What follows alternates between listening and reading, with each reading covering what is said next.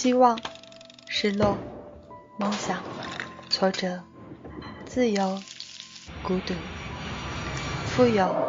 贫困、便捷、拥堵、洁净、污染、蝉鸣、噪音、快节奏、空气污染、经济增长、消费主义。几十年来，我们从乡村走向城市。城市生活变得更好，还是更差？只要你生活在这里，这里便和你息息相关。多一个角度看城市，一起思考城市的过去与未来。欢迎收听一览众山小，和你一起关注城市可持续发展。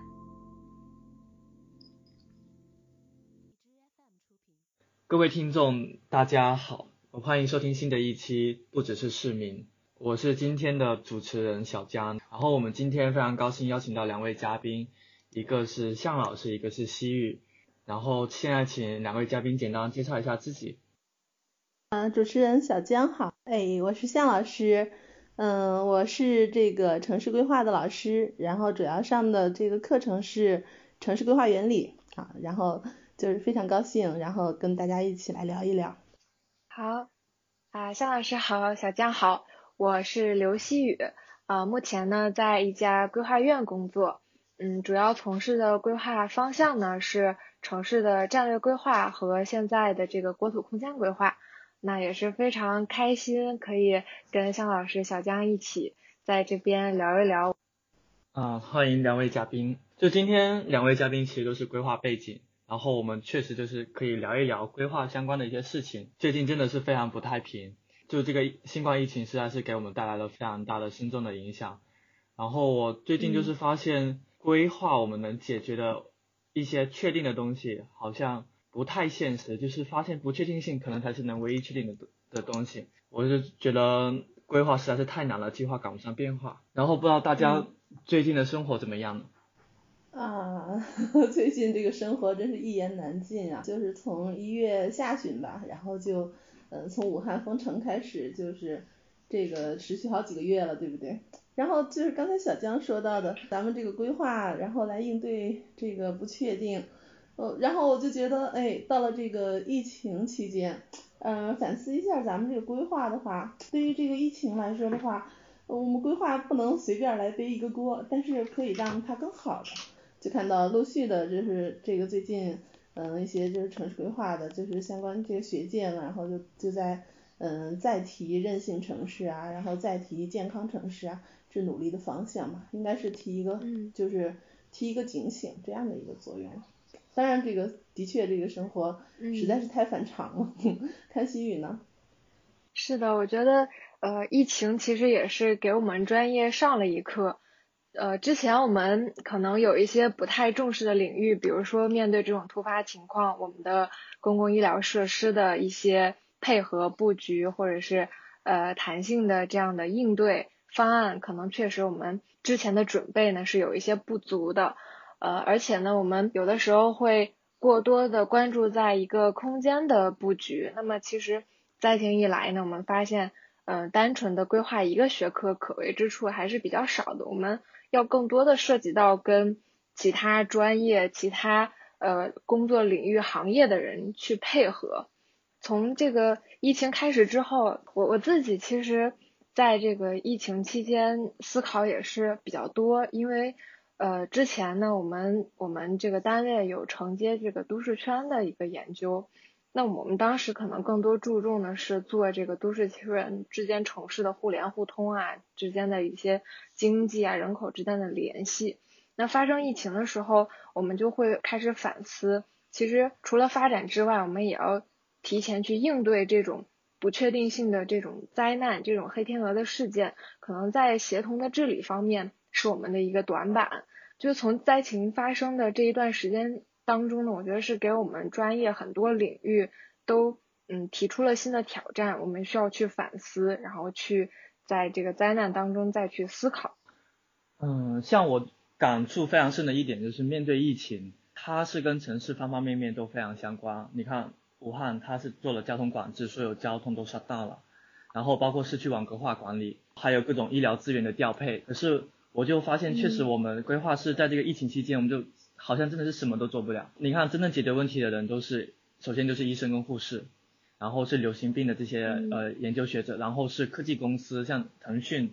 阿里他们提供的各种线上会议，包括健康码，甚至就是火神山、雷神山的工人，他们就在实际的在建造。所以我就开始在想，就真的真的城市规划，我们到底在做什么？真的能为这个城市，能为大家的生活提升什么呢？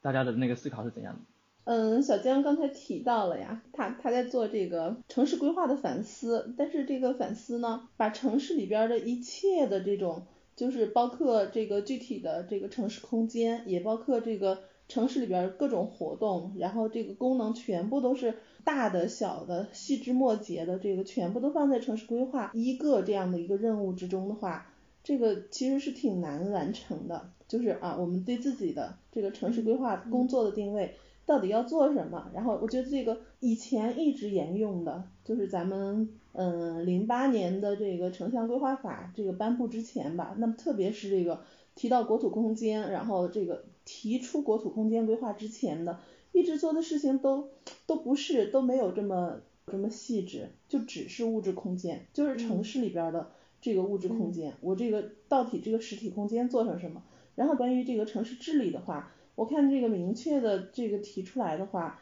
还是得从这个上海还有这个北京做的二零三五系列的这个总规之中，嗯，才是比较强调的。因为你要是又把这个城市的建设建成什么样子，以及这个城市到时候如何运转、如何维护它，就是一套都管起来，这就类似于我是一个房地产开发商，我要开发楼盘，我还要管着这个楼盘它。呃，这个里边的人们日常活动、日常使用，那就相当于是又又起到物业管理的这样的一个功能，然后又发挥着我前期的呃设计施工这个全盘都接了，所以这个就是得有一个明确的这样的一个界定，嗯，到底城市规划我要做到什么样子，哪些是我要做的，哪些是给别人去做的，我觉得这个是这是特别重要的。好，所以你看哈，我有点甩锅的这样的一个嫌疑了，就是。哎，我不能当背锅侠，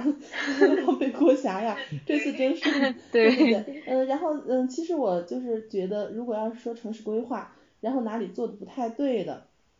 那我觉得当初就是应该是内蒙古吧，提到了一个楼上楼下的这样的一个呃感染，他们同时就是出现了这个呃就是新冠的这个患者，然后当时大家就直接就对应了这个非典的时候，嗯，香港的淘大花园。好，如果要是发生这种问题的话，我觉得我们就应该从城市规划的这个角度，零三年的这个非典的时候，香港淘大花园都出现这样的教训了。然后我们现在的到二零二零年了，我们这个楼盘里头，这个中国的这个城市里头，而且还不是这种大的特别密的这种高楼的这种城市，呃，出现了因为这个楼上楼下什么通风这种情况，然后导致的呃这种群体传染的话，我觉得这个我们就要。就是要担责了啊，就就就得去担一下责。但是其他的的话，可能还是就想着怎么提升和改进。我明白那个向老师的那个感觉，他是想说，就是其实城市是非常复杂的一个系统。那我们作为规划师，我们不可能面面俱到，因为这确实是不可能。所以我们必须明确一个，嗯，一个可能工作边界或者界限。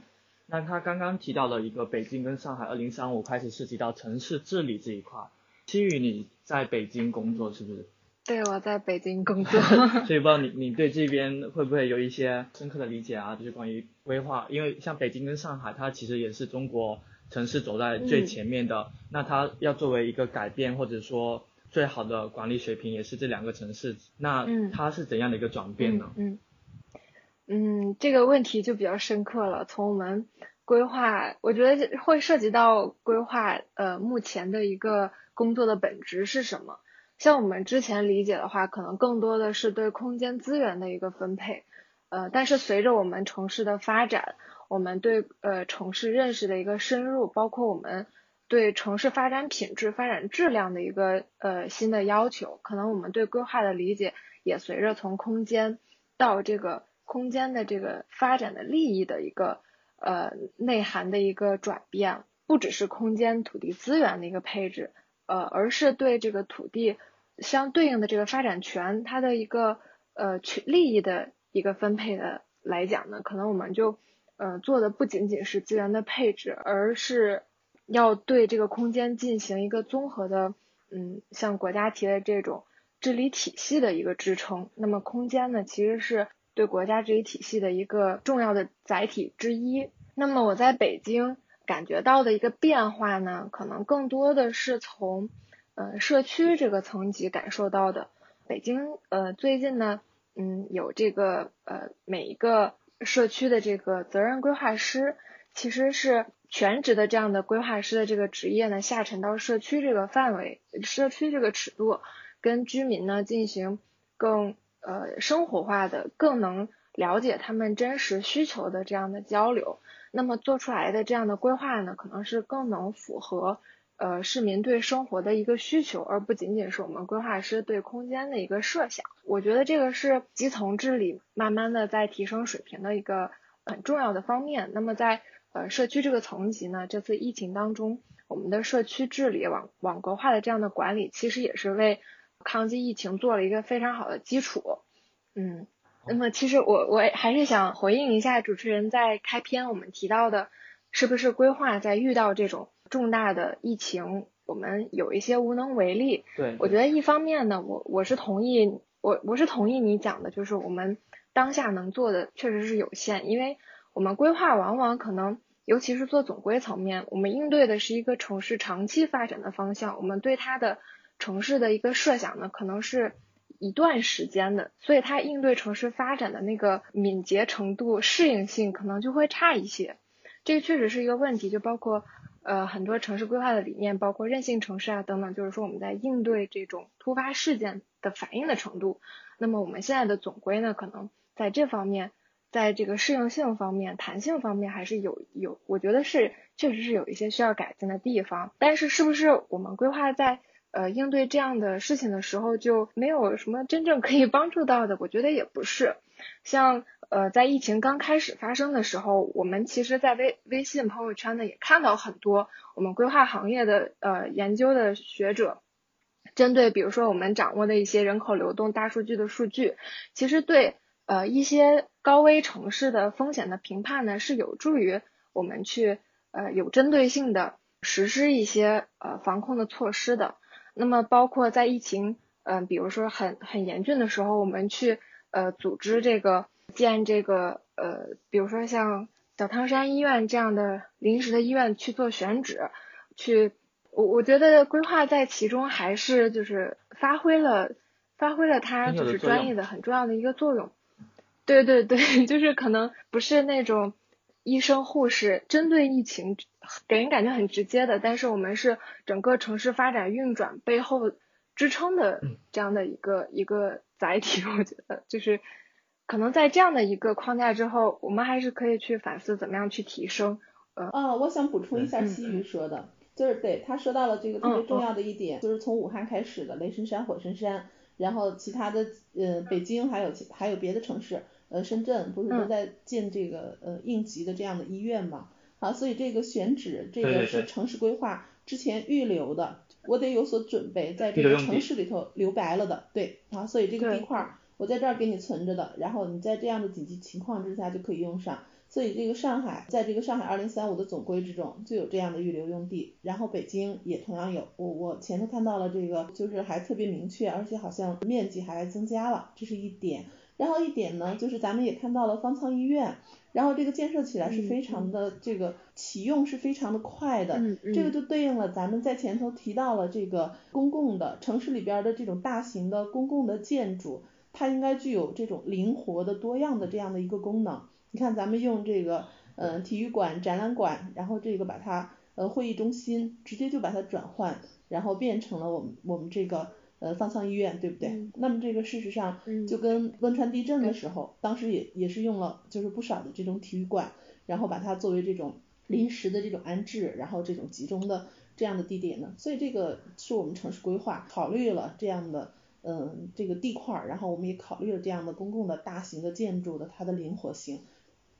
嗯嗯，对。然后就像刚刚西雨说的那个社区规划师，他似乎就是因为市区规划师在台湾跟日本其实也已经相算是比较成熟的一个体系，但是像我们现在中国就才开始有一些大城市才开始实行。这其实是意味着我们其实城市化，包括我们城市化进程，其实跟西方国家、跟发达国家是有一定差距的。也就是说，其实我们在城市管理、城市治理是处于某一段历史进程的。所以我们现在遇到的问题，可能就是我们应该所遇到的。我们现在从物质空间资源分配逐渐转向城市治理，这个过程也是一个必然的。那向老师或者西语，你们对？呃，这个历史进程有什么呃认识吗？或像，因为我现其实我在英国，我发现这边城市规划其实更多的是一些包括提升市民生活的这样的一个呃总体解决方案。然后不知道那个向老师或者那个西语有什么可以补充的吗？包括一些案例介绍什么？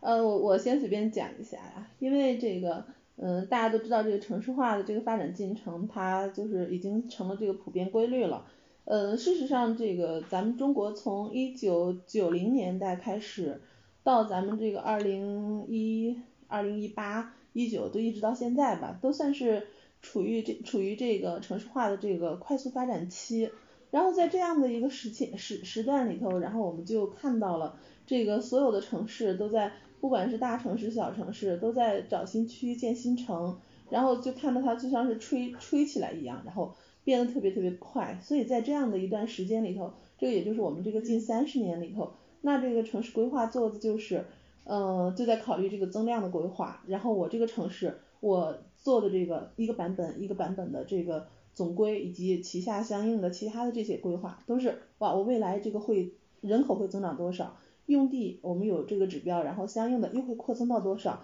那我就是为了满足这个扩增的这样的一个需求。我要分别在哪里去找一个地块，在哪里去找一个地块，然后满足这样的这种这种这种增长向外扩张的，那那以前就是这样的，但是现在呢，嗯，就是情况有所不同了。从这个二零一九年的一月份，就是去年的一月份，这个第一次从国家层面上，然后以文件的形式正儿八经的让这个收缩城市这样的一个概念，然后把它。就是正大光明的，然后给提出来。以前就可能大家就很避讳，就是不会说哇，我可能还会有城市在收缩，我不管什么样的城市都在做着增长的规划。那好，这就这就是迹象，对不对？这个出现了，然后它也是迹象，也就是说不是所有城市，我我本来就是这么多人口，我我到了什么样的一个程度，而且是有涨有消的，那这个就是我们所说的到了这个阶段什么样子。然后第二个呢，我们就得到了一个信号，这个信号呢就是。我们就看到了这个上海二零三五，还有北京二零三五，它对于人口都设了上限了，而且对人口设的这个上限呢，嗯，达到了这个数量以后就保持稳定，然后实现这种人口调控，给我们所看到的，哎，也就是说你都不增量了，那好，你这个嗯城市就不要再，就是大部分城市慢慢的都进入到这个阶段了，就不要再去就是到处去找这个新的地块，然后再怎么建新城了，啊，这是一点。然后在这样的一个状态之下，就像刚才那个小江提到的，他在英国，英国就是啊，到了这个城市化的这个后期，就是非常平稳的阶段了。那么在这样的一个状态之下呢，就只是想着，把我这个城市，呃，在这样的一个使用，呃，时间的这样的一个阶段里头，我我会遇到什么问题呢？然后我有什么问题，我就找出这个问题来。我以后可能会面临什么样的风险呢？我就找出来，然后就去识别它，然后我做的这个规划，然后我就是。去，嗯，不管是大的还是小的，然后反正不是这种大规模的建设了，就是这样的一个状态。嗯，那咱们这个中国就是，呃，就是北京、上海它新做出来的这个版本的规划，这个这个意思就是大局已定，范围就这样了，啊。但是呢，我们还是跟英国是有区别的。然后这个区别呢，就是虽然呃地块是框起来的，但是我们有一些。呃，这个基本的支撑，或者说我们的资资源，呃，我们的这个功能的这种组合，嗯，还需要做调整。然后这个所谓的这个支撑不足的话，然后我们大家就看到了，这个事实上是通过这个交通的，呃，在交通领域然后做的这种提升的。然后关于这个功能的有可能有欠缺或者是有不足的话，还是拿上海做例子啊，上海二零三五它就把这个城市建设画了边界。然后他把这个嗯尚存的这个就是基本保护农基本保护农田，然后他也画了这个边界，这就是嗯这个城市建设，然后把它逐渐的，就是把原属于这个我现在画的这个边界之外的那些，我要在这个规划的这个期间里头，我要向向里收拢，就是都收到尽可能的收到我的边界之内来。同样，农田也是，嗯，所以我们这个是大局已定，但是大事还没有成，还需要做这个内部的这样的一个调整的。所以我们现在已经超越了快速城市化的这个阶段，我们差不多就到了平稳期，这是数量的平稳，但是我们内部的结构还在调整的这样的一个阶段。但是城市治理的问题也就把它提出来了，所以就是这样的。那其实像老师的说这个上海这个总规。它其实跟或者还有北京总规，其实里面有一个非常争议的一点，就是它限制这个人口，就是相当于它定了这样的一个，像上海是二十五万，就是不能 啊不是不是二十五万是两千五百万，对两千五百万，然后然后是不能再超了。我们又看到城市发展到一定阶段，它有一定的问题，我们要去解决问题。然后但是这个人口是这个城市的问题吗？像上海它二零三五它是想要做一个全球的卓越城市。我们其实可以对标一下，像国外的一些，就真正的是所谓全球城市，像纽约。那像纽约，它二零五零的总规，它其实是包括伦敦，他们是很少有要限制一个呃人口，它甚至他们是更多的去欢迎移民参与到这个城市来。我想问问七宇或者向老师，你们觉得我们这个城市，它到底是谁的城市呢？我们说这个城市问题到底是谁的问题呢？也就是说，城市到底是为什么人服务的？好，这个这个跨度有一点大，让我理一理。嗯，从刚才就是首先先问了一个城市发展阶段的问题，然后我想，要不然先就这个问题谈一谈我的一个理解。对对对，呃，是这样，因为我自己理解的话，嗯，包括在实践的项目当中，其实城市发展的这个需求还是非常大的，每个城市基本上都是。呃，有很多的项目想上马，然后就非常的想要用地的指标，嗯，但是我们也看到，从这个几十年的这个城市化的进程来看呢，我们虽然建设速度非常快，但是它的质量确实是不高，存在很多的低效用地，呃，像这个低效的工业呀，包括我们可能老旧小区，它的一个服务的品质也是有待提升的。所以，我我自己觉得，就是我们现在城市发展面临的一个阶段，就是像刚才向老师说的，我们现在不是快速城市化的阶段，要向这个就是品质高质量去转换的，对，去转换的这样的一个一个阶段。那么具体的就是呃空间的投放呢，就是嗯刚才大家也提到这个人口要不要做限制，北京、上海，我觉得它可能是一个个例，因为嗯像我们国家现在的话。之前呢可能会有两种发展的方式，呃，比较方式吧，叫意见思思路。一种呢可能是崇尚这种分散式的发展，可能是想要把这个中小城市、小城镇更多的培育起来。啊，那另一种呢可能就是集中式的发展，优先发展大大城市，然后像呃都市圈啊、城市群啊，我们现在比较明确的这种发展思路其实是第二种，呃，大城市带动周边城市的一个发展。嗯，所以就是北京和上海，一方面，嗯，其实我我也不是特别理解它这人数限制的考虑啊，可能有一方面是政治的考虑，有一方面呢，我理解可能也有这个资源承载力的一个方面。就我们现在也讲什么以水定人、以水定城等等，它这个地方的环境是不是能给这么多人提供提供正常的一些生活的服务设施？这。可能不是说有多少人愿意来这儿，我我都可以为他提供一个比较好的生活的环境，呃，公共服务等等。我觉得，嗯，这个具体可能还是需要再去研究。不是说，呃，国外的不去限制人口，然后我们限制人口，这说明我们不太开放或怎么样？我觉得也不是这样，就可能还是，嗯，这这个我研究也不是特别的深入，但我觉得可能会是一个多元的考虑。因为从数量级来讲，我们都是两千万的城市。像国外的话，嗯，可能这个呃数量级上跟我们也也不是很很能够直接的去做比较。嗯，对，像纽约可能就接近小一千万嘛，但是像上海跟北京，对对，甚至它的实际管理人口可能就会预估到四千万，所以从量级上不是，就是从确实不能直接类比。呃，我想就是接着刚才这个就是小江提到的那个。就是城市人口啊，还有刚才西雨刚才提到的这个人口的这个规模要不要限定？嗯，小江在说了，就是呃纽约欢迎好多人来，然后这个伦敦，然后这些城市他们都欢迎好多人来，然后我就要打个问号了，他们是真的欢迎好多人来吗？嗯，如果是移民的话，他就需要呃达到条件的，然后就是嗯就是最基本的，比方说一个条件就是移民，就是投资移民，那这个他是带着钱和带着税来的，所以他欢迎的人啊，他没有设门槛嘛，这个我们在就是当然当然这个纽约二零五零它里边的这个包容性里头，然后就特别会提到了这个就是就是在说啊，但是这个是我们要打个问号的，然后就我所知，嗯不管是伦敦还是纽约还是这个上海还是北京，呃，他们在做的这个这个总规里头，不管是他是怎么说的，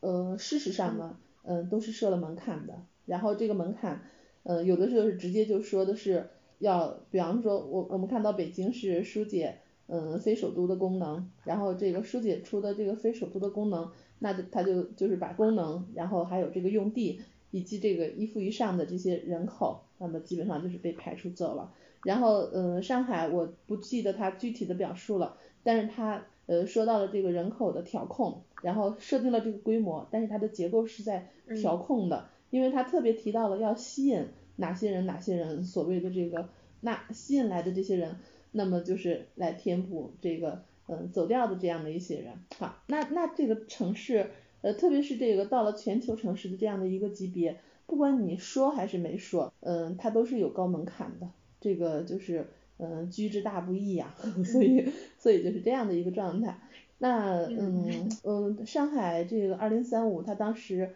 呃公示的时候叫上海二零四零，然后这个公示一出来的话，当然大家就会议论纷纷，说啊凭什么给上海设一个人口规模？但是就我来说的话，我个人的话，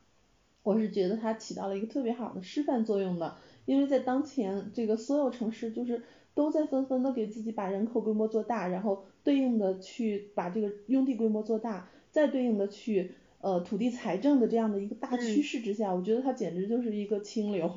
所以我我觉得我觉得是很赞的啊。然后它至少起到了一个示范作用，就是我给你看，我就准备这样的。然后以后呢，万一要是有什么情况，比方说这个上海迎来了一个又是一个巨大的契机，然后我们还可以考虑嘛，对不对？还可以再做调整啊，呃等等之类嘛。嗯，我觉得。向老师倒是提供了一种很不一样的思路，可能呃包括发达国家、发展中国家，其实并不是欢迎所有人，只不过是有些人说的好听一点，有些人说的不那么好听或者比较直接一点。像北京一八年的行动，其实深圳、广州这边其实并没有提什么，但其实他们是在拆城中村，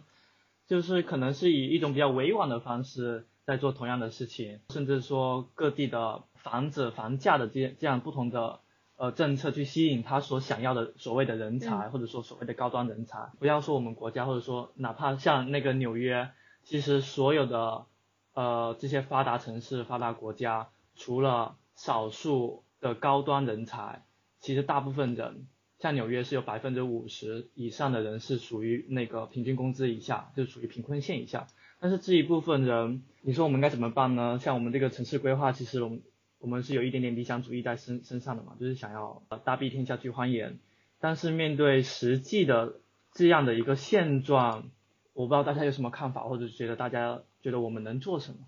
呃，刚才这个小江提到了啊，就是美国，嗯，很多城市就是所有的城市都有这个无家可归者，然后呢，如果我们要是就是大家都是兄弟，然后有我的就有你的这种是挺好的呀，但是。我们真正能达成这样的一个状态吗？因为我们所说的人往高处走，或者是呃，大家都是哪听说哪个地方好，我都一窝蜂的这种奔过去，我去找机会，然后这个地方又正好容留所有的人，那他容留所有的人，这个就是这样的一种设想就特别的乌托邦，就是当前我们达不到这样的一个理想状态，但是这个如果我们要施以这样的一个。呃，全部都是鼓励和接纳这样的一个政策的话，那这个就是就是呃太过于理想，以至于它是不现实的。呃，举个例子，就是刚才我们说了中国，然后我们也说了美国啊，然后举个例子就是呃印度，印度呢，它这个给它的这个国民就是赋予这个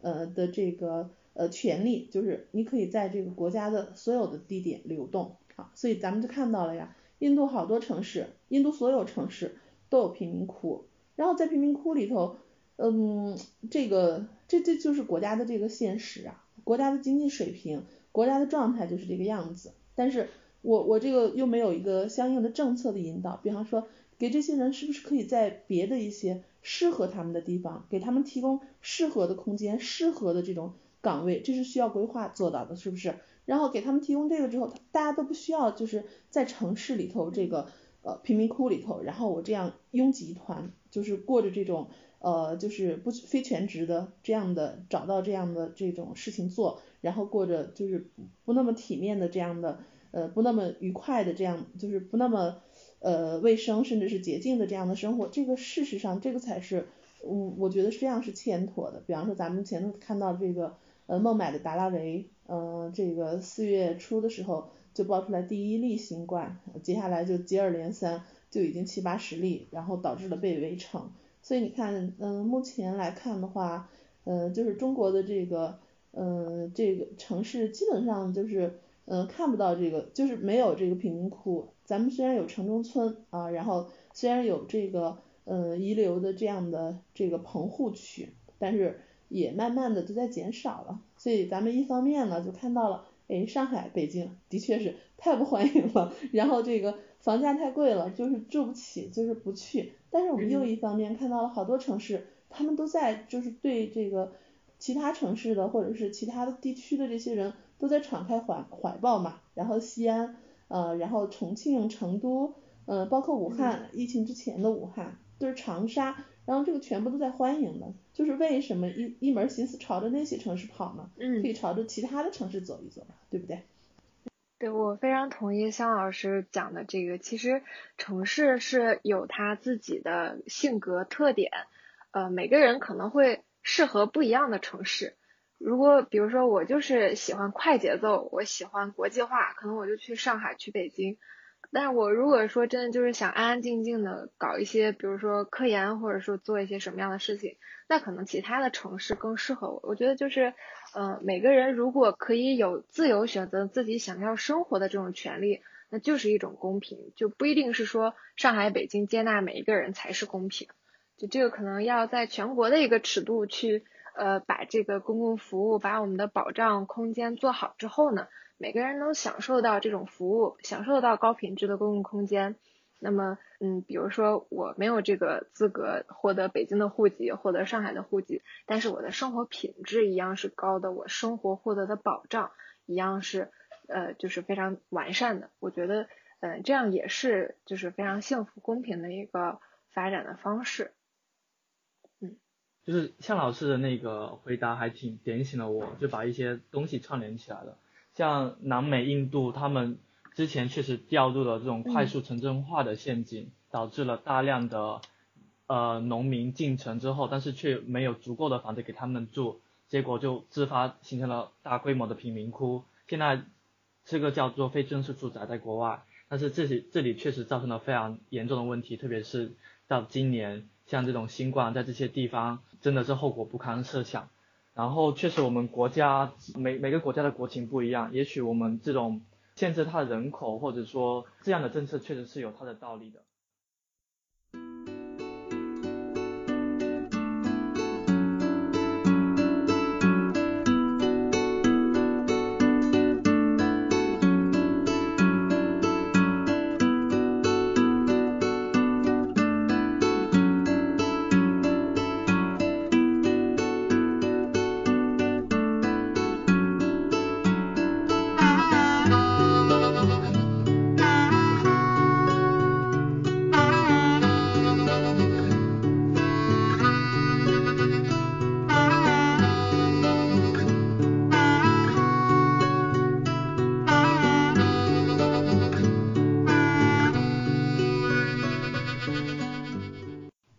你在英国的哪个城市的？我我其实现在格拉斯哥，就是苏格兰。哦，格拉斯哥。那你对于英国的这个格拉斯哥的人口规模呀，还有它的这个主要产业结构呢？然后你觉得就是你能用几句话来概括一下？格拉斯哥是苏格兰第一大城市，现在是英国第三大城市。它是这样子的，大格拉斯哥地区有接近五百万人口，格拉斯哥市就是这个城市比较集中的区域，就大概只有六十多万人口。然后它是它是历史挺悠久的一个城市了，在工业革命是非常重要的一个城市，但是它近这个上个世纪五六十年代开始一直逐步的衰落。这个城市是其实挺典型的一个城市规划失败的城市吧，可以这么讲。因为这一边的，对，因为上个世纪五六十年代就是那个时候，呃，一系列的城市运动，它建了很多的社区，就那种比较差的廉，呃，廉价房，单一功能，单功能，然后他没有办法，就是我忽然想起来，你说的上个世纪五六十年代。那这个就是二战之后啊，然后就是缺住房，然后对对对，对没办法，所以就是没办法，嗯，就是它有它的历史局限，但是到了现在的到到现在还是在影响这个城市，就是这个城市的健康，它叫做预期健康寿命吧，这么说是全英国最低，然后这个城市的贫富差距、犯罪率存在着非常严重的地域不均嘛，就是格拉斯哥的东边是比较混乱的一个街区，然后西边治安会好一点。总体而言，苏格兰人民还是比较淳朴的，就是生活其实也还好，但可能是因为我住的是西边，然后会感觉你去伦敦跟那边遇到的人是有点不一样，那边可能会相对冷漠跟客气一点，这边人真的是 还是会挺热情的这样子。嗯，所以所以就是啊，就是看到了这个城市，它它建成什么样子，然后这个也就是。这个规划很快，然后建设也很快，建成了之后，这个城市形成什么样的一个状态，这个它就会长久的，就是影响着这个这个这个城市它未来的几十年至少，对不对？嗯，就像咱们对对对，对，就像咱们咱们现在你说这个城市建都建成这样了，然后呃大局已定了，然后我们现在做内部的这种 修和改这个改造。就是来来慢慢的来磨着磨着做起来呀，所以所以这个就是的确是的，不同城市不一样。格拉斯哥我还真是不太了解 啊，但是但是我又很我就我又被你启发，然后我就想起来了这个嗯前两天就是昨天还是前天看到了底特律的一个消息。呃，底特律它不是在二零一几年的时候破产了嘛，然后成了叫叫做僵尸对对对。哎，后来又在说复兴，然后哎再说这个街区又怎么样，就把它给就是呃就是弄得就是热火起来，又来了人气。然后前就是昨天还是前天，我就看到了他那儿在写着这个呃人们就是这个疫情封锁，没有钱去交水费，或者是没有去交水费，就导致了他们这个停水，然后停了水呢就。就就什么都没有了，自来水这个都没有了，还不少人受到这个影响，然后吓得我赶快去看了一下我我们家的水费，然后赶快交上了，就就觉得这个，我觉得真是不可思议，就是说这个从二零二零年的这个一月下旬开始吧，隔几天就有一个活久见的这种感觉，说他们怎么能，他们怎么会那样呢？我不知道美国是怎样，但是英国这边，我来这边最大的感受是我感觉自己走进了一个发展中国家。就是完，好像，而不是那种发达国家。为什么这么说呢？因为这边随地可见都是流浪汉，特特基本上每一个超市面前一定会有一个或两个人在乞讨。这一个，第二是这边的公共交通非常的落后，但也可能跟格拉斯哥自己本身有关，它的公共交通系统是私营的，不是国有的。一个是很贵，第二是环境很差。然后来到这边，我终于知道为什么国外一直强调那种街区安全的一个，包括城市设计、城市规划，他们会一直强调街街区安全。因为我走在街边，我真的觉得自己真的毫无安全感，因为 真的是那一种，真的就是那种单一功能的，它就是呃住宅，它就是沿街布置，然后很少有商店，其实不是很多，走在路上真的是有点阴森森，然后人又不是特别多，就是就是这样的一个感觉。哎，那这个阴森森的话是你的感觉，还是是真的有可能会有这个治安的这样的事件发生呢？他是这样子的，他前几年这边的治安不是特别好，因为他的街区一个是路灯少，然后我们说缺少那种社区感，它又是都是开放的，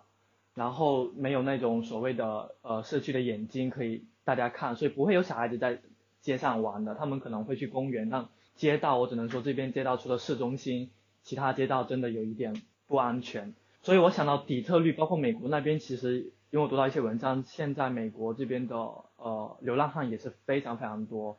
就是他们都甚至是开车或怎样，就一不小心就破产，就有有点感慨万千吧，就感觉不知道为什么，感觉反正之前生活的国内的城市，哪怕我家那种小城市，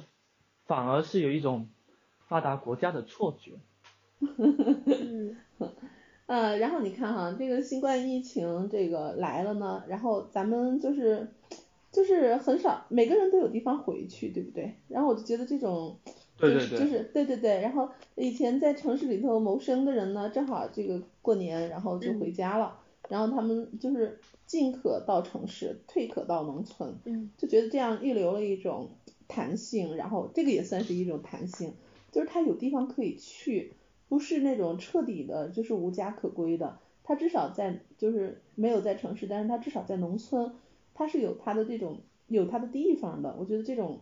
就还蛮好。但是就是前头，嗯，前头一两年，可能就是去年吧，就看到了这个农村的土地，包括宅基地就可以，呃，怎么样交易啊、入市啊。然后其实这个我是打个问号的，因为我我觉得这样就让我们失去弹性啊，然后。其实我我我是发现，向老师其实是可能是有一种田园或者说向往田园这种诗意生活的，或者像，但是我自己发现，因为我家农村也有宅基地，就是奶奶他们建了房子嘛，每一年回去都发现人越来越，同时我又发现房子越建越多，哎，是的，就很奇怪。我家是在广东潮汕那一块，然后那边其实有挺多农村的，但人我们这个城市是人口净流失城市。就基本上都流到珠三角那一块去，好像是他们都是在外面挣了钱回家盖房子一样。因为我实在想不出家那一边的产业或者经济是不可能容纳那么多就业人口的，这一点还让我挺诧异的。嗯，就是农村，然后大家可能就是心里头就想，就是已经在城市的这些人，如果还有宅基地的话，那肯定就是想着。哎，我在农村也留着，但是这样的一个留着的话，就变成了多头占用，就是呃城市里头它占着，农村里头也占着，而且农村里边的地块还特别的大，对，这样就导致了一种浪费，嗯，对，是一点资源浪费，因为平时也不会有人会去住，嗯，我我们在我们在做项目的过程中也会遇到这样的情况，就是。呃，我们去调研的时候发现，乡镇呃农村他们其实人很少，但他们提要求说我们这个，比如说过年的时候没有地方停车，然后就是还要还要扩地什么的，对，然后我们就，对对对，其实对他们来讲真是很大的问题，尤其是乡镇吧，可能就是大家就平时在外面打工，然后一过年大家都开车回家，发现公共设施完全不够用，但是你又很难说服规划师说为了。为了这个，就是过年的这这几天，然后就要给你修，就是用地的指标，然后给你修路，然后给你扩房子，我觉得又很难。这个确实是，嗯，一个一个，就可能可能是未来城市就是发展之后，容纳了这些我们之前叫农民工也好，我们或者是现在进入到城市的这个新新市民也好。我觉得等他们真的被这个城市接纳了，可能是不是村庄这一块的用地慢慢的会就是腾挪出来，嗯，有有其他的有这样的可能。西域，你就是之前也是在做这些村庄的规划研究是吧？呃，其实没有特别细致，嗯。就是我们有一种声音，就放开这种户籍，然后让那个农村土地。能够流转这样子，然后这样子才有实现效率的最优嘛，就可能跟美国一样，呃，一个农农场主他就有大块土地。那刚刚刚向老师又说，可能这样做他他是有所质疑的，那你是怎么看的呢？嗯，其实之前有就听一些讲座，像很多呃专家，比如说呃刘守英老师，他就提，其实呃。我们可能农一代来讲，他还是过年有这个回家，或者是挣了钱想回家去盖房子呀，想，呃，有这样的心态。但是可能农二代来讲，他们受教育已经是在城市，那么他们的社会关系可能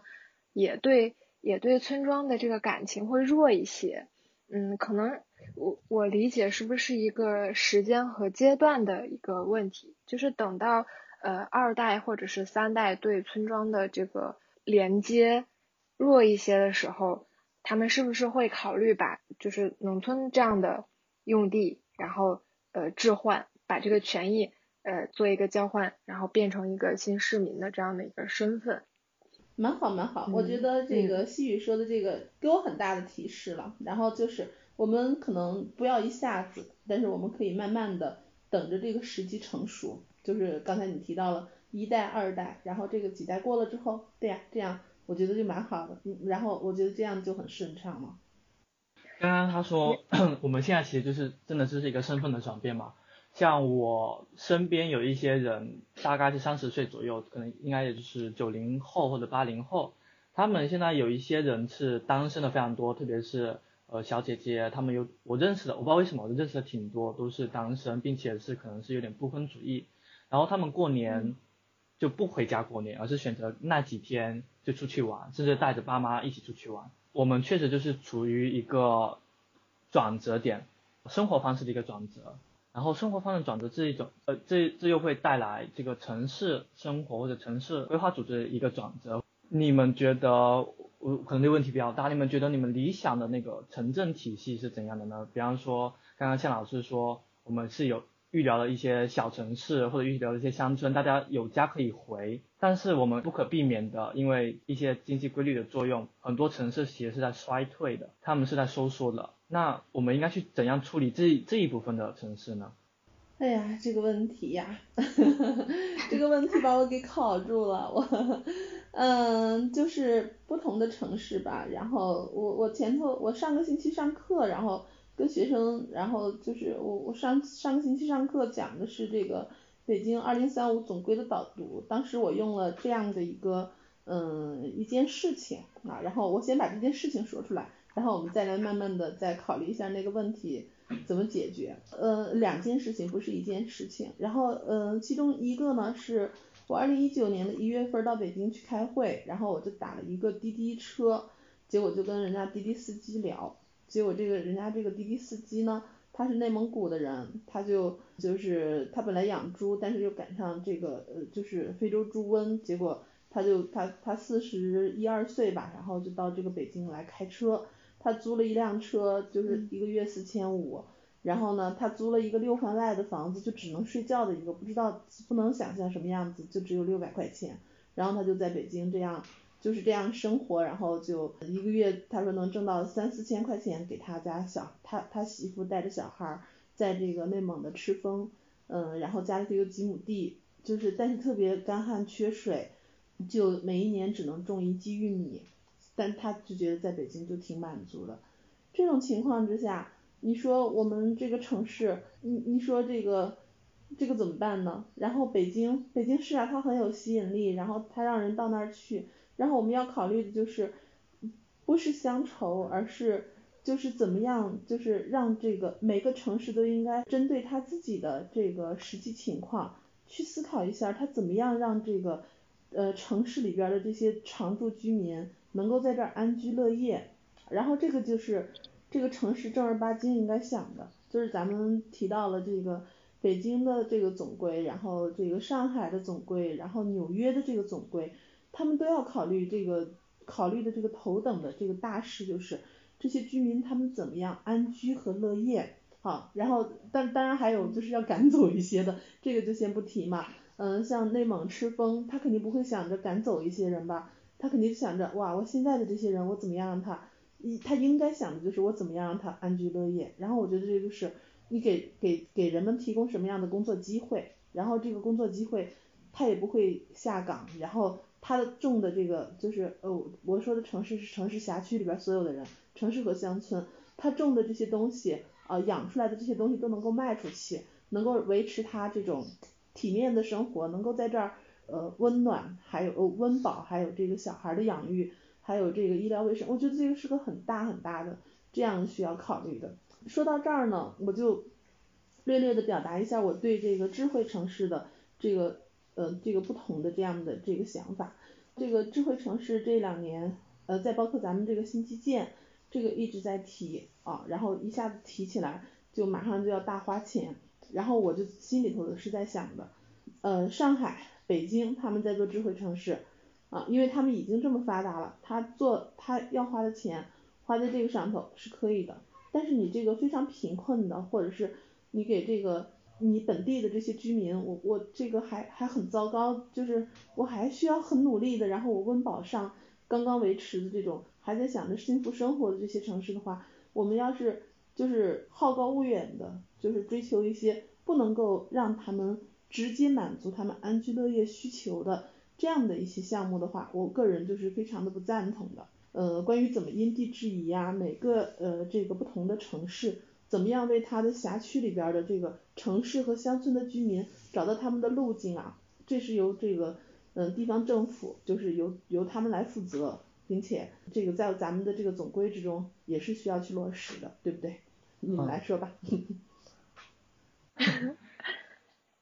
好，那呃。刚才刚才问题是什么来着？夏老师说的太好了，我已经沉浸就是沉浸进去。就是说理想的理想的一个呃呃城市发展的模式是吧？嗯，对，其实刚才要不我再再简单回重复一下，就是因为呃，我突然想到，就是因为向老师应该是已经是在重庆那边居住了，对不对？嗯，是的。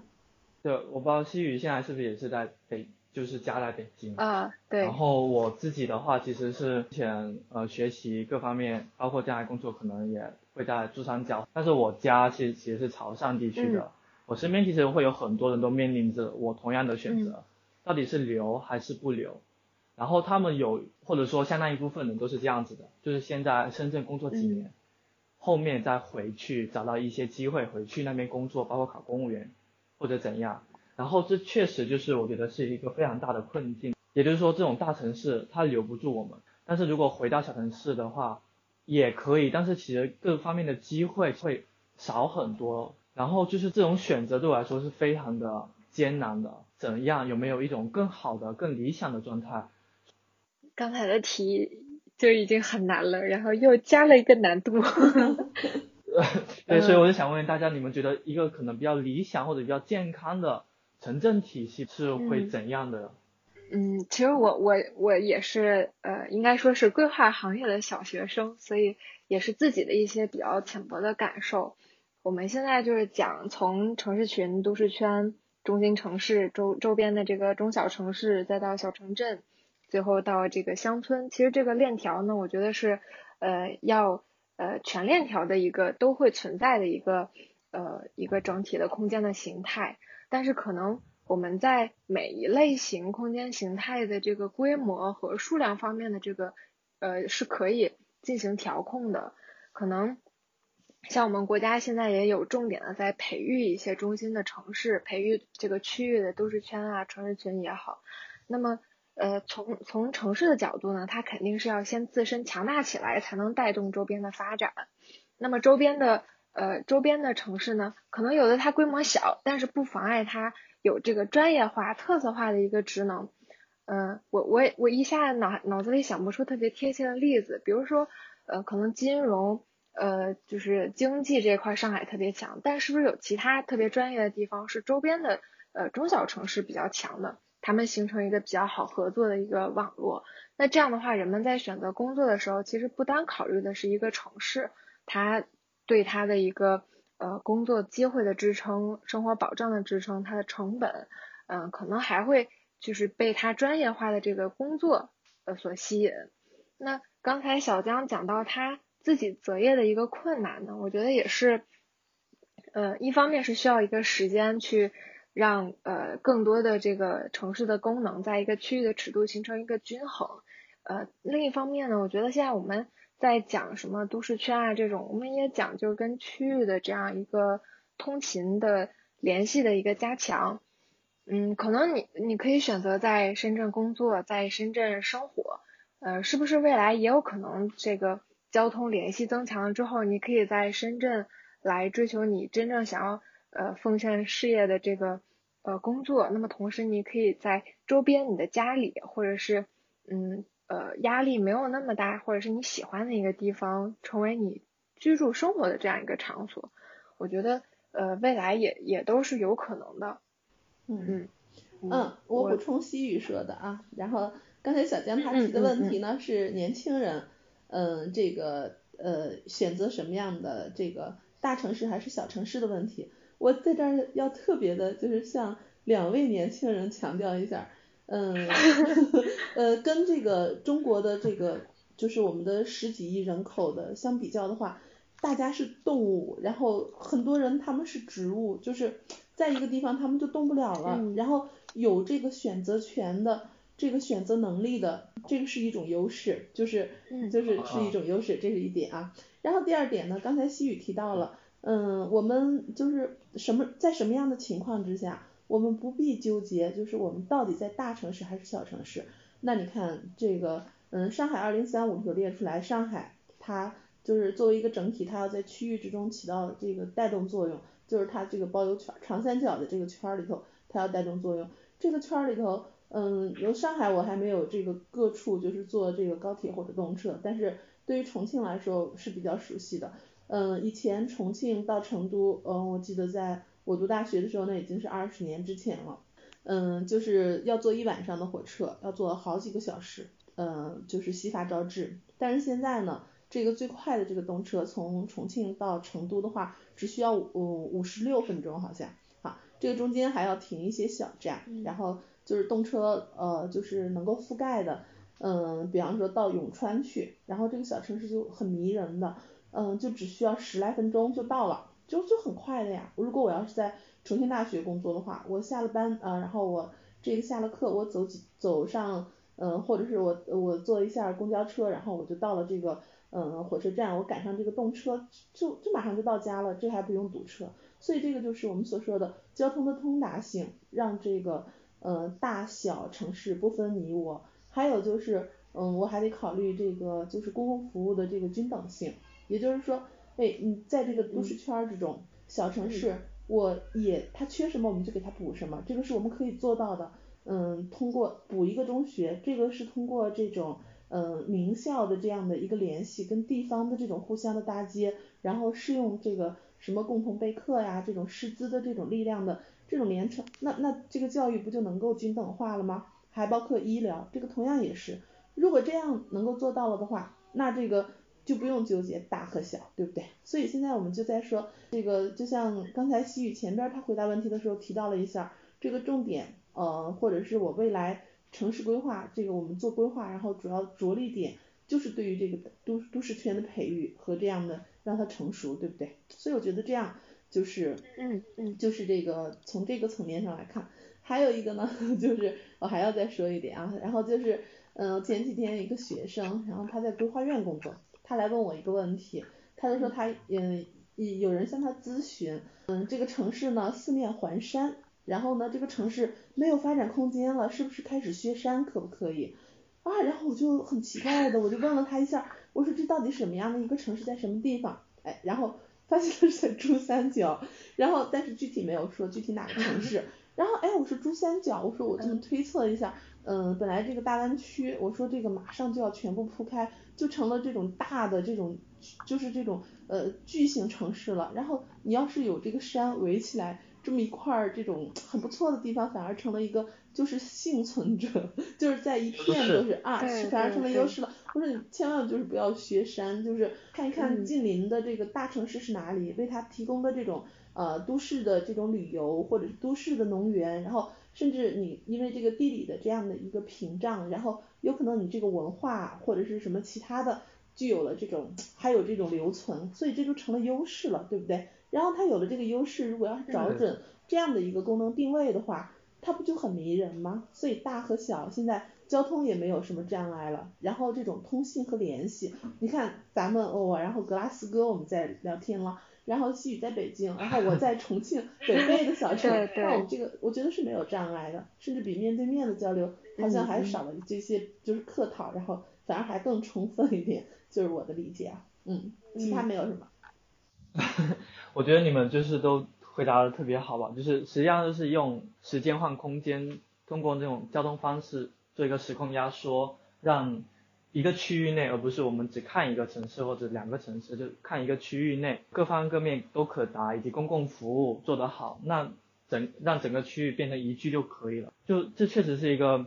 还挺理想的一个生活模式。那我们现在也确实是各地也可能。是往在这个模式在走。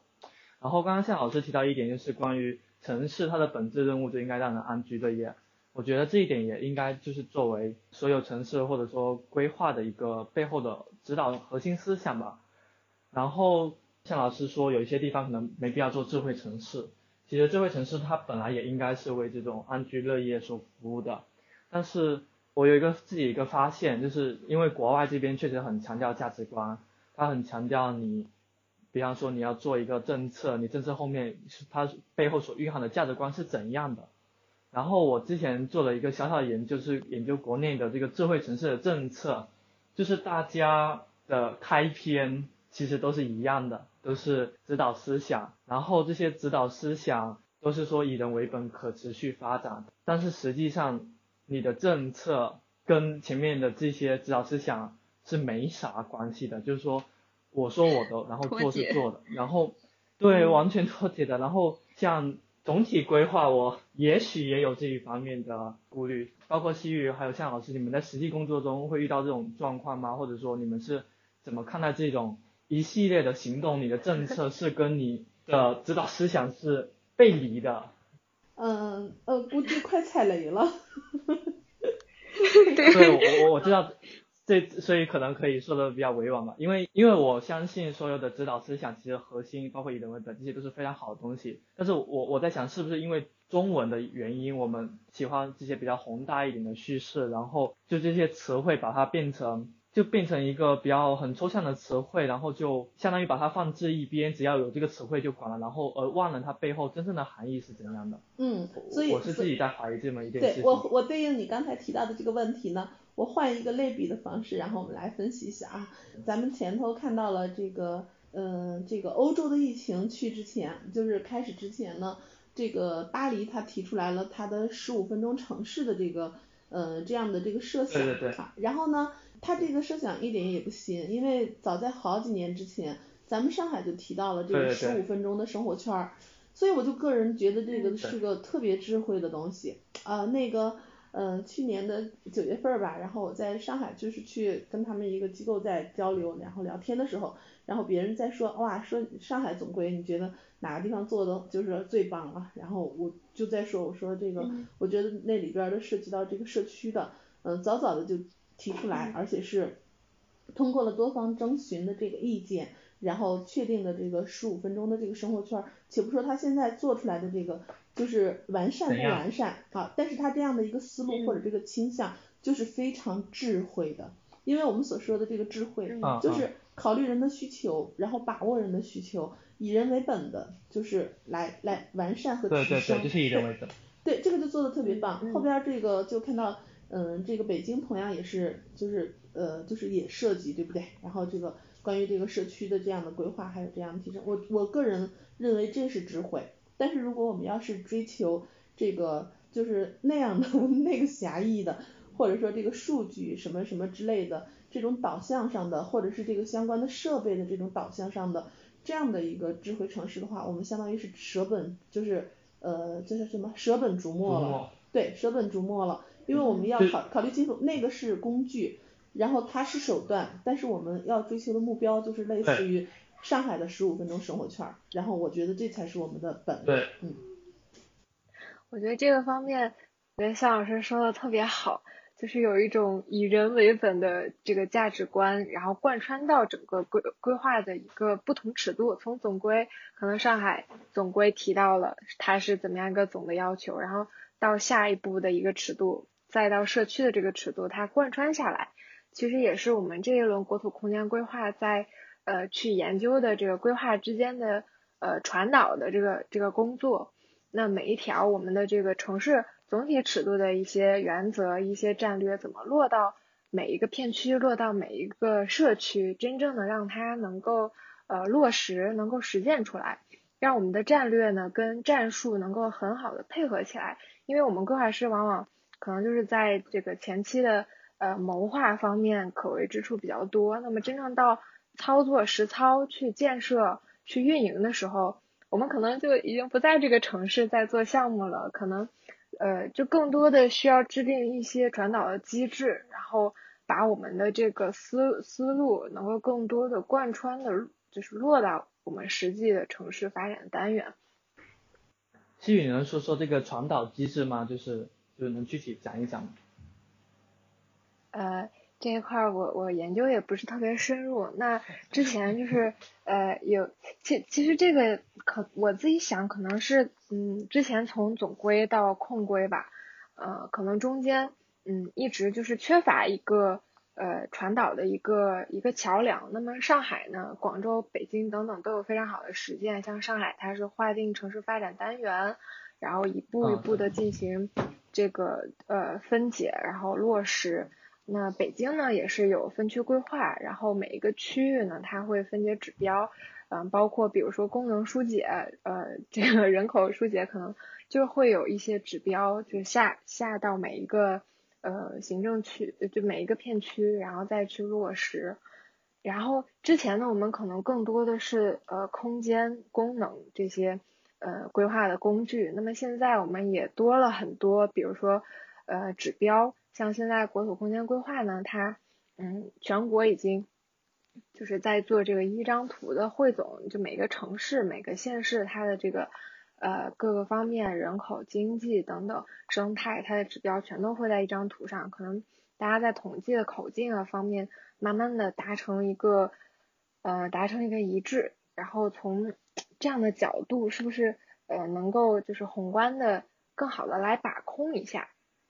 嗯，具体的这个传导的方面，其实也是我们正在研究的研究的一个领域，就怎么样通过总规，然后来指导呃控规，指导就是横向的一些专项规划，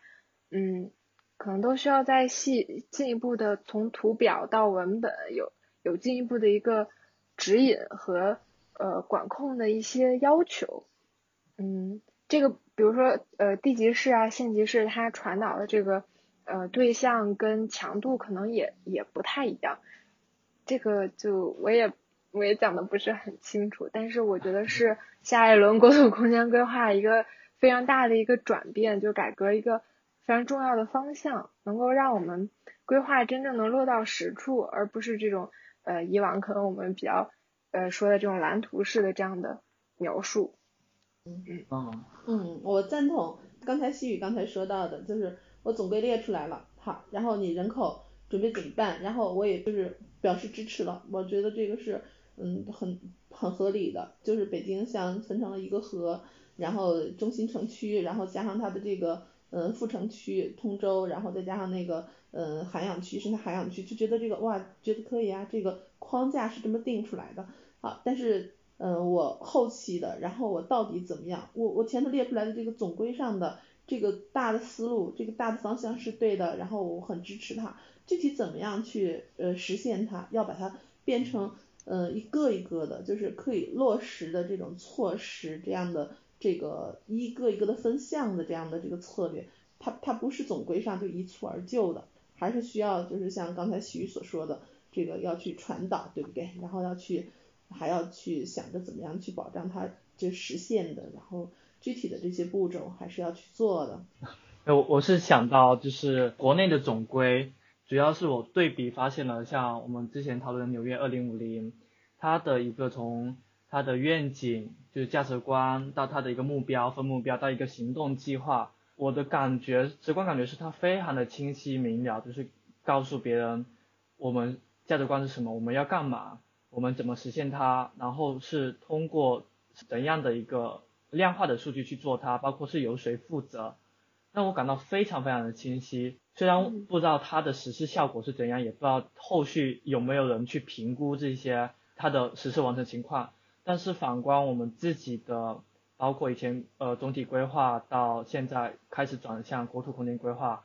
我还是感到有一点点的不甚清晰。但是一方面我们纽约跟我们国家本来就是。不一样的国情，很多地方，包括我们所面临的历史，我们所处的位置、时间都不一样。不知道向老师跟齐宇你们怎么看？就是关于这种从规划到实施的这这个路径，应该怎么做才能更好？或者说，你能从纽约这边借鉴到什么？这样子。啊，这个问题把我给考住了。就是咱们所看到的纽约二零五零跟这个就是二零三五版本的这个中国的城市总规这个系列，就是存在了巨大的差异的。然后我们说这个中国、美国的做这个城市总规的，就是做城市规划的不同。呃，现在呢，咱们看到的这个上海二零三五，还有北京二零三五，已经努力的，就是跟这个，就是呃，因为互相借鉴嘛，对不对？国际接轨。对对对，已经有了这个接轨的这样的，我们已经表达出来了这样的一个转变的这样的一个这个强烈的意向了，对不对？然后，而且这个你说你说让他一步到位呢，这个。就是就是每一个就是嗯总归这个呃就就如同这个纽约二零五零这个出台了就落实的清清楚楚，他们那个落实的清清楚楚也不是在这个编制的这个短短的这个编制和公公示的这个呃一两年的时间里头，并不是在这个里头确定的，是因为他们那个持续都有的哪个部门他在就是嗯有哪个机构然后。在做的是哪一哪一个方面的事情，然后这个到底是什么？这是一个持续的这样的一个，就是可追溯的，然后这种可可做的这样的一个过程。然后咱们也不是没有，然后嗯，如果看这个嗯上海二零三五还有北京二零三五的话，你都可以看到它的这个指标体系表。然后这个指标体系表的话，嗯，上海，比方说嗯上海，对上海还是就是关于这个用地空间的话，它有这个用地的。这个情况，然后它给你就是直接就可以来衡量或者是测定啊，建设用地多少，然后农村建设用地多少，农村建设用地我记得特别清楚，好像就是有了很大的扣减，然后呃等等的，这个是可以衡量的这个指标的话，然后其他的一些嗯，比方说就经济指标的话，它就这个上海就使用了这个单位面积的这个它的 GDP 的产出量啊，这个也是可以衡量的。但是其他就是更多的、更细致的这个指标的话，然后我看到的这个指标就是这个它的细致程度，呃，大层面呢是有的，而且大层面的话就是也不需要很多部门来协同，然后进行评价或者评测，就是惯常的这个国土和这个城市规划这个部门来来做就是可以了。但是但是你说这个只有这些指标，我个人可能就是感觉的话。可能还是就是不足，需要就是再就是加以细致的这个分解，更多的指标，更多的项目，涉及到这个城市的多个方面。但是这个，嗯，在目前的这个版本的这个上海和北京的二零三五的总规之中呢，嗯，是还没有看到的，嗯。呃，我这边从嗯上海和北京的这个总规当中呢，呃，其实是可以看到我们在做城市总体规划当中的一个转变。嗯，从我们之前可能。呃，只是这个空间的一个，比如说颗粒度更细的一个划分，这样的细化的这样的一个传导的过程，到其实我们现在有这个，就是对对功能的一个规模的指标，对它质量的一个指标，尤其是不仅是建设空间，还涉及到就是非建设空间的规模和质量这方面的一些要求，可能我觉得也是在像夏老师说的，我们从嗯空间的这个角度呢，慢慢的。也是向它的那个内涵相这个管控去呃去做转变，但是呃城市呢又是一个非常复杂的巨系统，可能现在我们列的指标可能还稍微的不是那么的细致，可以把控到每一个项目每一个内容的一个发展的落实，它的质量的把控，可能在针对不同类型的空间，然后我们可以有不同的，比如说产业空间，我们可以根据地均产出等等。然后来对它的一个发展进行一个监控和落实，嗯，这种也可以通过一些政策的设计，比如说当它的这个呃产出的这个地均产值呃低于多少的时候，我是不是就可以让这个功能呃置换，或者是它高于多少的时候，我给予它什么样的政策支持？嗯，这种我觉得就是我们慢慢的从空间的一个规划呃转入到对空间的一个治理，我们对它运营的一个状况。通过监测的方式，通过制度设计的方式，可以引导它呃运转的更好。就可能不单单是呃规划呃规划期内呃怎么说，就是规划工作这个周期内能解决的一个问题，而是要配合政府的一系列的呃治理管控的这样的一个工作，长期的来呃让它能够呃落实的更好一点。我们规划可能会制定一些规则，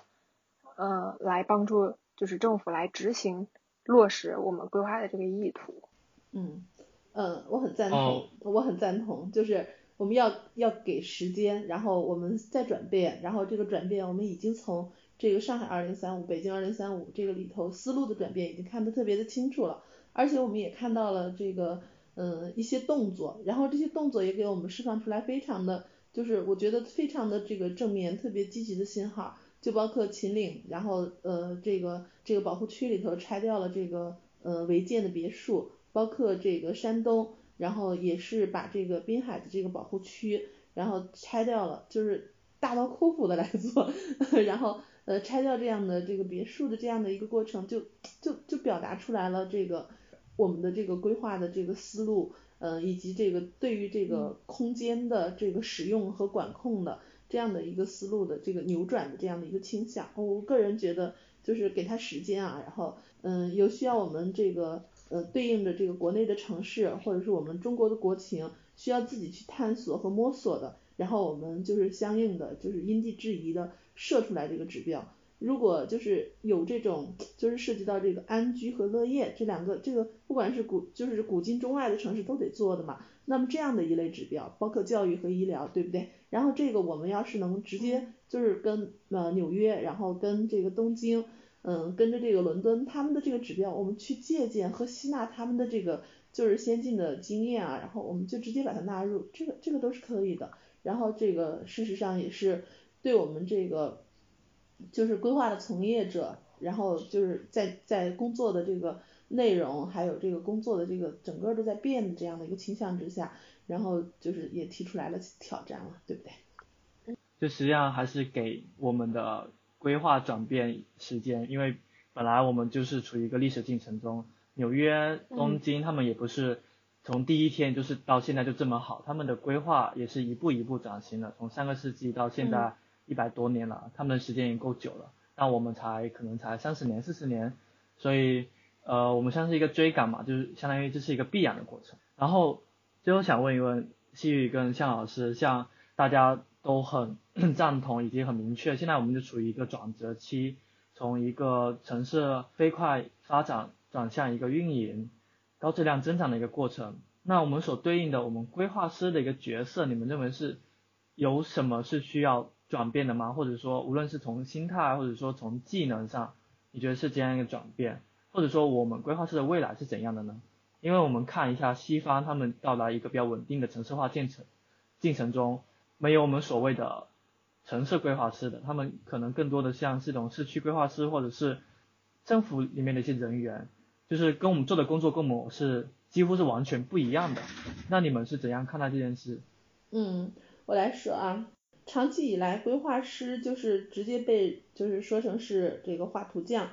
一群就是大量的规划师加班加点的在画图和改图，嗯，然后这就是工作的常态。但是呢，我个人认为的话，嗯，一二十年之内吧，就会出现大的变化。呃，不过咱们这个这个总规还有这个国土空间规划又做了一轮又一轮，不知道这个这个这个还会不会延续？但是我个人觉得的话，就是城市规划从业者的这个呃群体的这个规模肯定会就是缩小的，就是有很大的一部分，然后他可能就不再从事这个行业了。嗯，再有呢，就是我认为的话。以前啊，虽然就在说着哇，然后我是画图匠，我是画图匠，然后我在一直加班，然后，但是事实上，呃，采用的这种就是方式或者态度，就是精英的精英技术派的这样的一种呃城市规划的思路了，精英式的科布西耶这样的，呃，就是跟他可以对应的这样的一个，就是我我我技术我是我技术我很我很牛的，然后我不屑我不屑于，我根本没有必要向谁解释我的方案。然后我做出来的这个方案有可能是炫技的，然后炫的这个技，一个就是艺术，一个就是技术，然后觉得这样就是就是就是很清高的，嗯，但是呢，到了这个就是这一二十年会看到，呃，那么那个时候呢，类似于就是我我在做的这个就是社区工作，然后我我然后我在。跟我的学生们在说，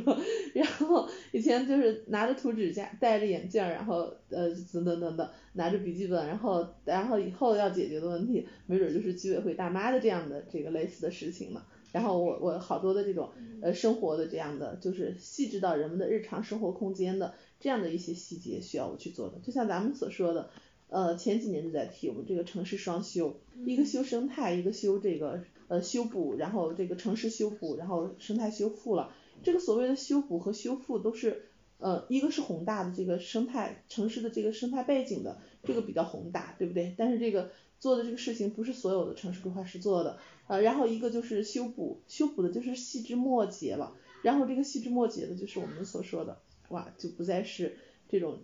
高高在上的技术了，就开始就是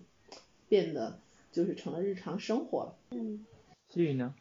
呃，我也是比较同意向老师的这个观点，可能呃未来我们的规划师的，其实现在规划师的职业也是呃有有不同尺度的这个规划的工作，那么可能未来。呃，随着我们呃社会治理的这个精细化，可能会有很多的规划师真的就是下沉到社区，或者是跟就是市民更贴近的这样的一个地方去工作，去开展工作。那呃说到这儿，其实我呃想起来之前听过一个呃郑国老师的讲座，他也谈到就是说我们规划师要多大程度的让这个公众参与到我们规划的进程当中。他当时列了一个列了一个四象限的模型，就是说我们其实做呃规划的这个决策呢，有有两个动力，一个是说就是呃利益相关者的他他的这个利益呢，就是会驱动一个一个行动。那么我们规划其实是可能代表的是一个知识体系，有一点精英精英决策啊，就我们的知识呢，呃决定我们采取一个什么样的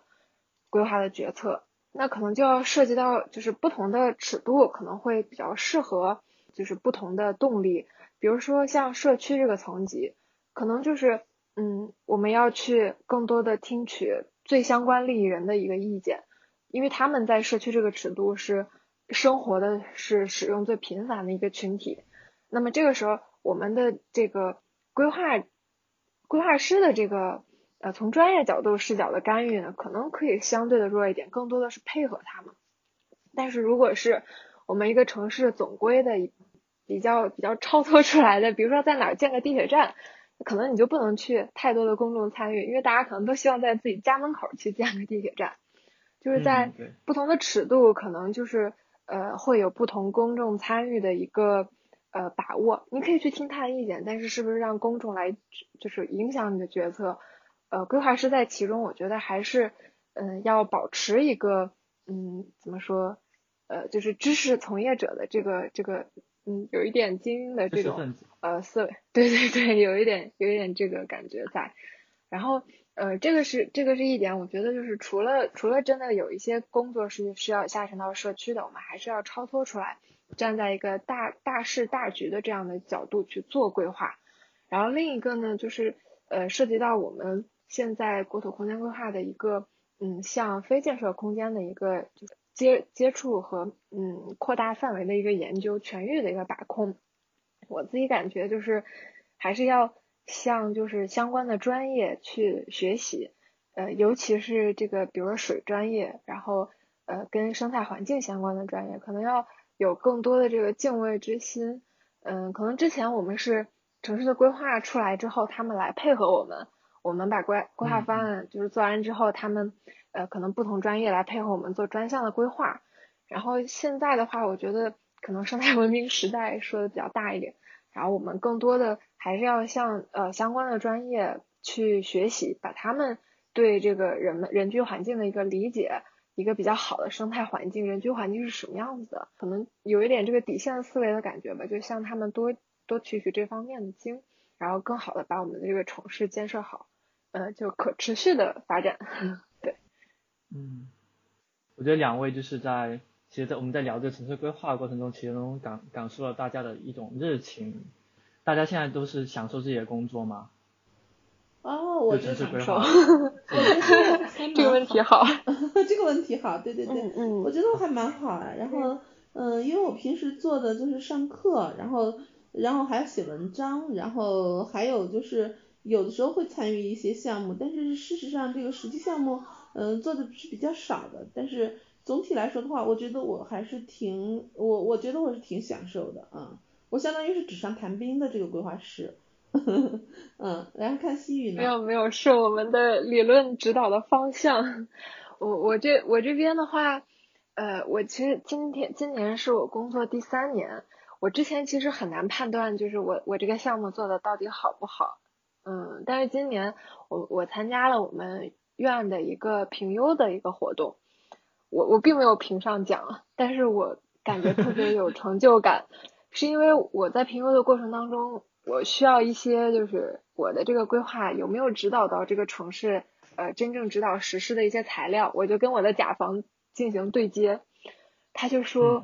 你们这个规划做的特别好，帮我们凝聚了各方面的共识，然后现在我们有很多项目都在安排，二零二零年要逐步的推进什么的，我当时那个成就感，我觉得就不是一个奖或者是什么可以比拟的，嗯，对，所以我觉得这个。呃，规划师这个行业还是非常能带给人成就感的，可能不是不是一下，因为我们这个项目做了得有快一一年多吧，在总归其实也算是比较比较快的，因为当时是一个战战略性质的研究，是也算是比较快的一个项目。就是当你受到甲方反馈，就是感觉你对这个城市有了一些指点或者是贡献的时候，对对对，然后就会觉得很有成就感，嗯。这这完全明白，就其实如果没有这份成就感，我们可能也真的是做不份做不下去了，因为又苦又累。我 我自己 是，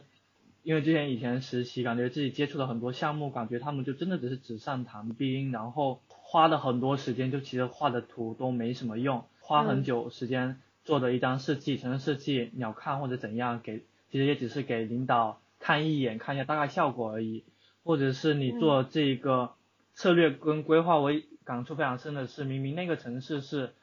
收缩城市，可是做的规划还是在做增长规划，那这点让我实在是就非常的挫败，因为我感觉我好像是在害这个城市，而不是在帮它变好。因为但我其实又控制不了，因为这是层级一层一层呃传导到我这边来的，我是没法决定它的那个定性的，所以让我会有一点挫败。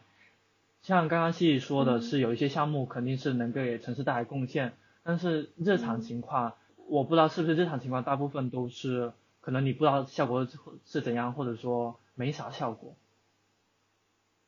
嗯，其实会有你说的这种，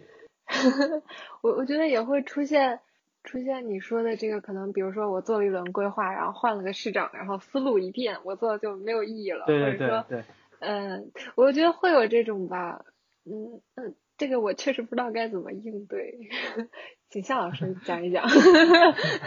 哎呀，这个呢就变成了，就是呃呃，就成了一种嗯这种就是进退两难的这个境地。怎么样呢？就是这个规划，然后这个任务是分配给你的，但是呢，你自己可以就是。你你被你被限定了，就是好多边界，然后这个边界就刚就像刚才小江说的，就是人口他给你做了这么大的一个规模，然后这个你就得在这样的一个边界之中，然后尽你所能，这个确实很难，但是嗯，你如果要是反对的话呢，那你不做自然有人做，所以我就觉得这个挺麻烦，是不是？我们这个这个它不是一个。呃，单独的一个规划师面临的这样的一个困境，它事实上是我们这个规划行业面临的困境，就是我们是我们是权威，然后我们有这样的一个权威性，就是我们这个城市规划，我们应该有我们的这种自主的这样的判断，然后我们到底是在什么样的一个边界之中工作，哪些是我们的权限，哪些是别人的权限，我觉得这个是要厘清的，就是就像刚才说到的这个人口，到底是凭着什么去判定？去设定就是去做这样的一个人口预测，嗯，这个让我遥远的想起来了，这个嗯叫做纽约这个大都市圈的一九二九规划，二零一九年的时候，我在这个就是北京大学去开会，然后当时就做了这个嗯关于这个都市圈规划的一个报告，然后这个呢就就是他他当时涉及到他当时的状态就是呃处于马上就处于这个城市快速发展的这个期间了。他们当时就是对这个人口，然后他他就提出来了几种人口规模的预测，然后有几个高中低几个数据嘛。后来取了高的，然后后来发现这个这个就像是猜宝一样，然后就猜中了，对的，然后就用了这个规模，然后捡起来都是不浪费的，也不局促的，就就就好像差不多刚刚好的样子。然后你再看我们，嗯，中国呢，呃，然后我们现在在说我们是不是把这个人口规模有可能做的夸大了，但是这个也是延续了一个惯性，因为我们如果如果你们两个去看，呃，一九八几年、一九九几年的，呃，然后甚至两千年初的各个城市的这个规划的话，没有任何从建国以来吧，没有任何一轮的这个城市的总体总就是总体规划，把这个城市的人口规模预测给预测的。就是那么恰到好处，呃，而且呢，而且呢，一直都是预测少了，所以你看，咱们现在在说，对，然后咱们现在在说这个，呃，现在就有夸大的这种嫌疑倾向，然后什么人口规模、用地规模也夸大，到处四面建新城，这个是在当初，就是延续了几十年预测少的这个基础之上，嗯，然后又加上这个土地财政的诱惑，然后共同做出来，推动着达成了这种境地的。这个就需要有人去发声，就是有人去像吹哨一样，就是告诉他们不能这样了，不能这样了。所以你看这个，嗯，前头就是中山大学和这个清华大学的清华大学的龙英老师，他们就是，嗯，就是组织了几有有好几年了这个收缩城市的这个，嗯，年会啊。然后我就觉得这个挺好的呀，就是非常的特立独行，但是就是这样来做的话，而且两个就觉得都还挺不错，然后就这样呼吁呼吁，然后。就会被承认了，对不对？所以这个是需要规划是一个是做不了的，然后是需要规划的研究者，这个时候就变成了规划的研究者，你到底要做什么？你要做的不是别，就比方说啊，然后中央提出来一个智慧城市的发展的思路，你你不要就是哇，然后我也不去论证，我也不去研究，我就一个说好，然后我这儿。就得来一个亿，那儿就来多少个，然后我做多少规划，然后哇，然后我就又推动带动了多少百亿的等等等等的，这个是要不得的，那是一种方式。然后另外一种方式就是得有人就是比较清醒的，然后而且也也比较善于说服的，用这个权威的这样的认识去引导，嗯，引导这个决策者，呃，就是说服决策者，并且投入到这个实践之中，这才是对的，嗯，嗯。我觉得强老师讲的特别好。是的，是的。那我们今天就先还是就先录到这里。欢迎和我们一起关注城市生活，关于城市规划、城市交通、城市设计的相关话题，也欢迎在留言区与我们分享讨论。也许哪天你的留言也可以成为我们的话题。感谢收听。我们下期再见。